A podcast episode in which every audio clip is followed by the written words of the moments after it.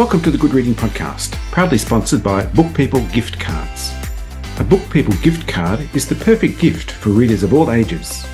Simply order your gift card online at bookpeoplegiftcards.org.au. Redeem at any one of over 500 bookshops across Australia. Visit bookpeoplegiftcards.org.au. When the Dutch ship that brought them, the Johan de Witt, docked that day at Pyrmont Wharf number 13, it did so amidst a storm of controversy. A decommissioned troop ship hastily refitted to carry a very different kind of human cargo. The Johan de Witt only brought 72 passengers who were not Jewish. This meant that it contravened the Australian government quota, in force since mid 1946, that limited the number of Jewish immigrants on any one vessel to 25%. Only two boats ever got away with breaking the quota. The other, the Hwa Lien from Shanghai, docked in Sydney on the 28th of January 1947 and carried 306 Jewish refugees out of a total of 474 passengers. Arthur Calwell, the Minister for Immigration in the Chifley government, grudgingly gave his approval. What followed was a public relations nightmare for the minister and his department.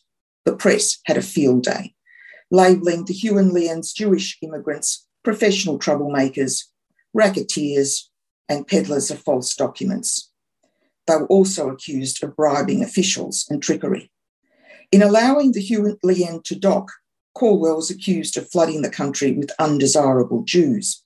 The arrival of the Johan de Witt two months later, with twice the number of Jews and half the number of non Jews, was a breach too far. Calwell was furious with the one man he held personally responsible for flouting the quota, Leo Fink. Hello, and once again, a warm welcome to the Good Reading Podcast. Margaret Taft is a research associate at the Australian Centre for Jewish Civilization at Monash University. Her publications include From Victim to Survivor, The Emergence and Development of the Holocaust Witness 1941 to 1949, and A Second Chance, Making of Yiddish Melbourne. Today I'm talking to Margaret Taft about her new book, Leo and Mina Fink, For the Greater Good. Margaret, welcome to the Good Reading Podcast. Thank you very much. Thank you for having me.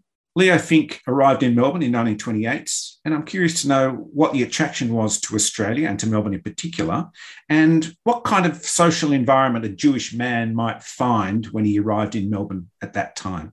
Well, I found this particularly interesting and um, not a unique experience because there were Jewish immigrants coming to Melbourne at that time, small numbers, relatively speaking.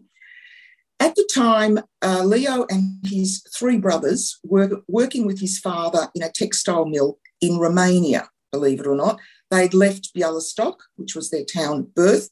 They travelled there because there were opportunities in the post First World War. And for whatever reasons, uh, Leo's father had taken a leap of faith, if you like, to take the family and resettle them.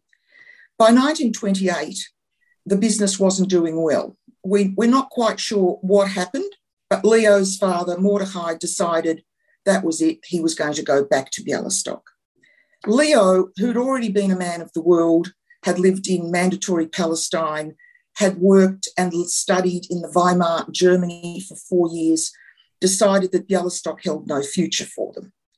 And as a young, adventurous man with a great deal of aspiration and initiative, and three brothers who were willing to go into the other end of the earth, he was reading a newspaper from Vienna, which had an insert about this wonderful new golden country, a land full of sunshine, Australia, and it was welcoming immigrants. And he just made the decision that this is where he was going to go. His father agreed to this because it was a new adventure and it offered uh, a new beginning, a new opportunities for them. The first port of Australia they saw was Fremantle, and then they travelled to Melbourne because Melbourne already had a Jewish community, particularly in Carlton, had been a place of first Jewish settlement since the 1870s which sort of gave them what I call a soft cultural landing. There were other Yiddish and Polish speakers already there in Carlton. The rest of Australia was probably a pretty different kind of place. It did have some anti Semitism, but it was very what I call social and popular. It wasn't systemic. there were no pogroms in Melbourne. There never had been. There never would be. And one of the things that I think people like the Finks would have relished, these brothers that came, was the fact that they could they could join the civil service, they could get a free education, they could own property. There were no restrictions on them. May not have been able to join the Melbourne Club, but I don't think that would have bothered them terribly. You mentioned for a moment there the town of Bialystok, and both Leo and Mina Fink's origins are in that town. There seems to be something special about that town. What was the geographical and political significance of Bialystok, and how did it shape the lives of Leo and Mina? Bialystok is a border town. It was on the crossroads between Tsarist Russia and Poland. It became very rapidly an industrial centre, a textile centre. And the uniqueness about Bialystok, and while a lot of Polish towns and cities had high Jewish uh, populations, more so than Bialystok, by the turn of the 20th century, in about 1900, the Jewish population of Bialystok constituted 75% of its entire population, which made it a very Jewish city. And that didn't mean that it was free of anti Semitism. It was a city that had everything the Jewish world could offer and everything that threatened its existence. Leo and Mina were brought up in incredibly challenging times. They survived a First World War, which destroyed Bialystok, but they saw it being rebuilt by the Jewish interconnected world of Bialystokers living in New York who decided they would form a union and help to rebuild their, their town at birth. Bialystok was a cultural centre, it had Yiddish newspapers, it had Jewish schools, had Jewish hospitals. It taught Leo and Mina how to survive.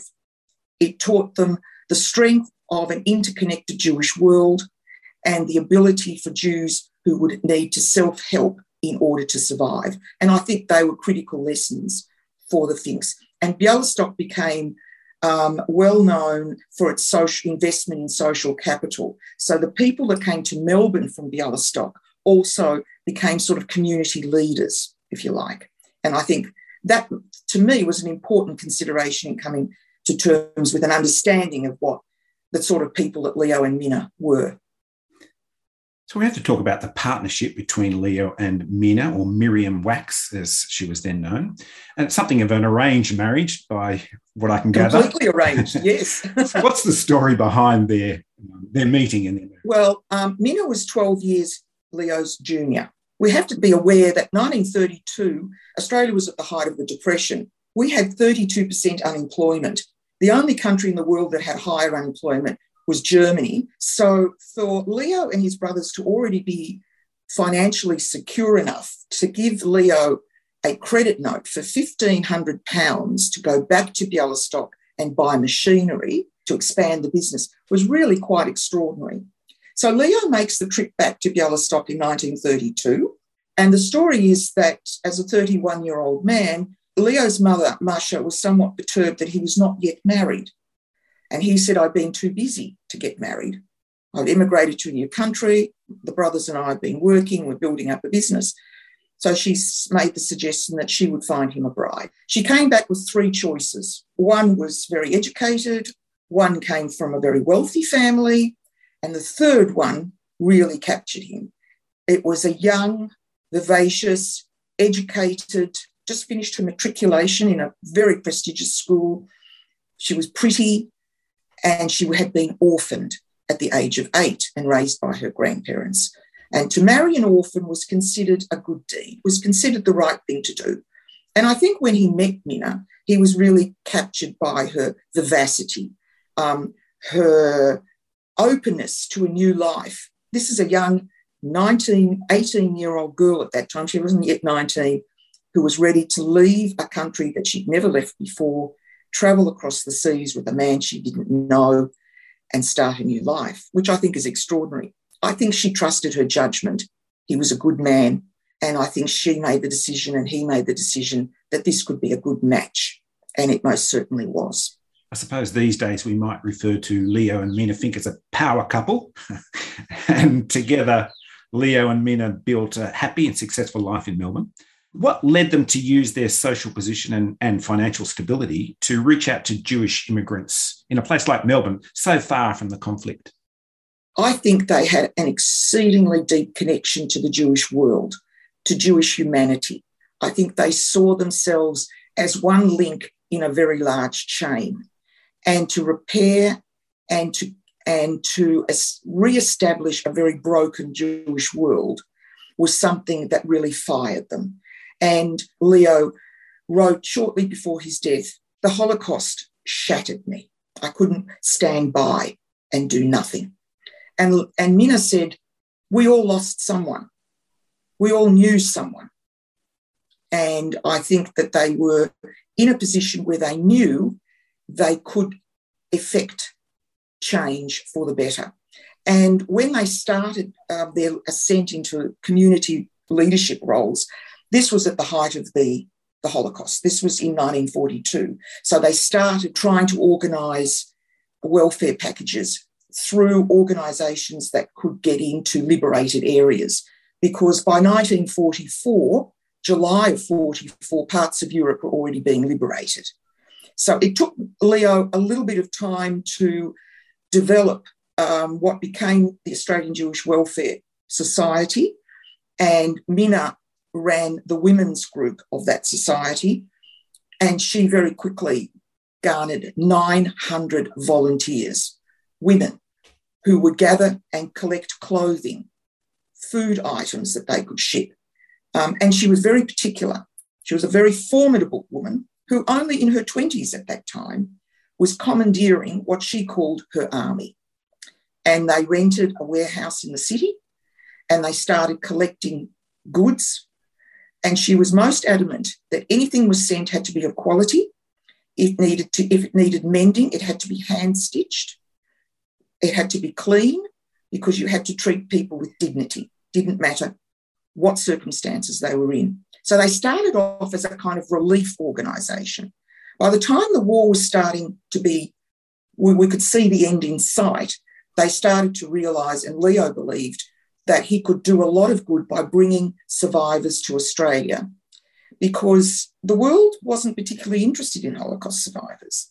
Survivors were interested in survivors, and, and Jewish immigrants who'd come here from Europe were very interested in the survivor world and rebuilding. So the organisation that Leo and Mina had actually founded moved itself from international relief into an, a force for immigration. And that brought huge challenges with it. So they built this, uh, I guess, platform as community leaders. How was that received by the established order of the Jewish community at that time in Australia? Well, they had different ways of operating, if I could put it that way. There were cultural differences. Um, Leo had no hesitation in approaching anybody for anything if he thought it was for the greater good. And he believed that he could, when he had to, like with the Johan de Witt, step over protocol and bureaucracy and just get the job done. Because the story of how the Johan de Witt gets here is, is an interesting story in itself. And he does defy, if you like, regulations and takes a punt that the boat will not be turned around. We've had Jews in Australia since the first Europeans set foot on the soil. So they were an established community that didn't like to rock the boat quite largely. They thought that if they could work within the establishment, within the protocols, then they were very fearful of, you know, raising the ire, of, of fueling anti Semitism, and wanted to do things by the book. And sometimes they saw themselves as the rightful mouthpiece of the Jewish community. And Leo certainly did have an altercation um, with uh, Saul Symonds, who was running welfare in Sydney and was very much a member of the establishment. So there were there was a different kind of cultural background, and Mina and, and Leo just believed that sometimes you had to roll up your sleeves and just get on with it in the process of bringing these uh, Jewish immigrants out to Australia, it, it can't have been an easy task. What were the cultural and, dare I say, bureaucratic obstacles they faced in the process, and how did they get around those? Australian immigration, what, what we do know, let me just go back a little bit. Arthur Calwell, who was the first Minister for Immigration, had a very visionary very bold and audacious plan for Australia. He wanted to build Australia through immigration because the war, the Second World War, had exposed Australia's vulnerability. We were a small nation. We were um, very rich with minerals. We, we needed to do two things. We needed to be able to defend ourselves, and we had to really build and grow the economy. So, in order to do that, we had to grow the population faster than it could do by natural growth. So, part of that um, immigration policy meant that he had to look overseas for immigrants. Calwell began that program, which was then followed by the Menzies government. And Harold Holt, who was the first Minister for Immigration for Menzies, basically followed what Chifley government and Arthur Calwell had done. They basically followed the same policies. So they did form uh, particular, if you like, contracts with overseas organisations, with overseas countries, and they brought in immigrants that they thought would be assisting them in fulfilling that very bold mission. But Jewish immigrants weren't part of the picture. If you think Australia was harsh in the post war period, look to Canada, look to the United States, have a look at what their immigration policies were like and how difficult it was for immigrants to get in. This was the thing that governments did. So Jewish immigrants weren't particularly the type of immigrant that the Australian government was looking to support. So it fell to the Jewish community to financially support and guarantee any Jewish immigrants that came in that post war period. There was no support from the government. Now, in order to not create what they called an influx of Jews, by about 1948 49, there was a kind of an agreement between the Jewish leaders, the community, and the government that there would never be more than 3,000 Jews coming in in one year. It was a handshake agreement. It never exceeded 3,000. And that was partly because Calwell himself was very predisposed to the Jewish community. He had excellent relationships with Jewish leaders. His electorate took in Carlton, which was a home of Jewish immigrants, and he was he was a kind and a compassionate man towards the Jewish community. But he was a great political operator. So, with one hand, he did allow the community to bring in their immigrants, support themselves, make sure they weren't a burden on the state. And then, in the same way, he could continue his bold immigration policy. There are lots of photographs in newspapers of Arthur Calwell with his blonde bolts because they, he thought that they would assimilate more easily and didn't think Jewish communities would assimilate as quickly and as easily within the Australian social scene, if you like. What did the 1950s bring for Leo and Mina Fink? By 1954, most of the most of the influx of Holocaust survivors had already arrived in Australia. 17,300 um, came from either the DP camps or were free living um, survivors in Europe had already come to settle in Australia. After that, there was an, there was an intake after the Hungarian uprising of 1956. And then in about 1958, we had another intake of Polish Jews who were leaving communist Poland at that time. So the immigration of survivors had slowed down dramatically. So the 50s started to see Leo and Mina, if you like, still be entirely committed to Jewish welfare, but their vision starts to move in other directions. And by about 1957, Mina's already getting involved with the National Council of Jewish Women, and she becomes president of the Victorian branch. And that has also got a huge outreach and a huge welfare education platform. It still does. She was an incredibly self confident, self assured individual with great networking and organisational skills. So by 1960, things start to change for the Finks, and Leo starts looking back to the state of Israel, where he was a pioneer in 1920. And Mina and he start to look at what they could do to help bolster a very sort of fledgling state. Margaret, thank you so much for introducing me to Leo and Mina Fink and for such an interesting perspective on 20th century history. So thank you for joining me on the Good Reading podcast. Thank you very much for having me, and it's been a pleasure. And I hope everyone enjoys reading the book. Thank you again. I've been talking to Margaret Taft about her new book, Leo and Mina Fink for the Greater Good. It's published by Monash University Press and is available at goodreadingmagazine.com.au. My name's Greg Dobbs, and thanks for listening. This Good Reading podcast was brought to you by Book People Gift Cards. Share the joy of reading with a Book People gift card. To find out more, visit bookpeoplegiftcards.org.au.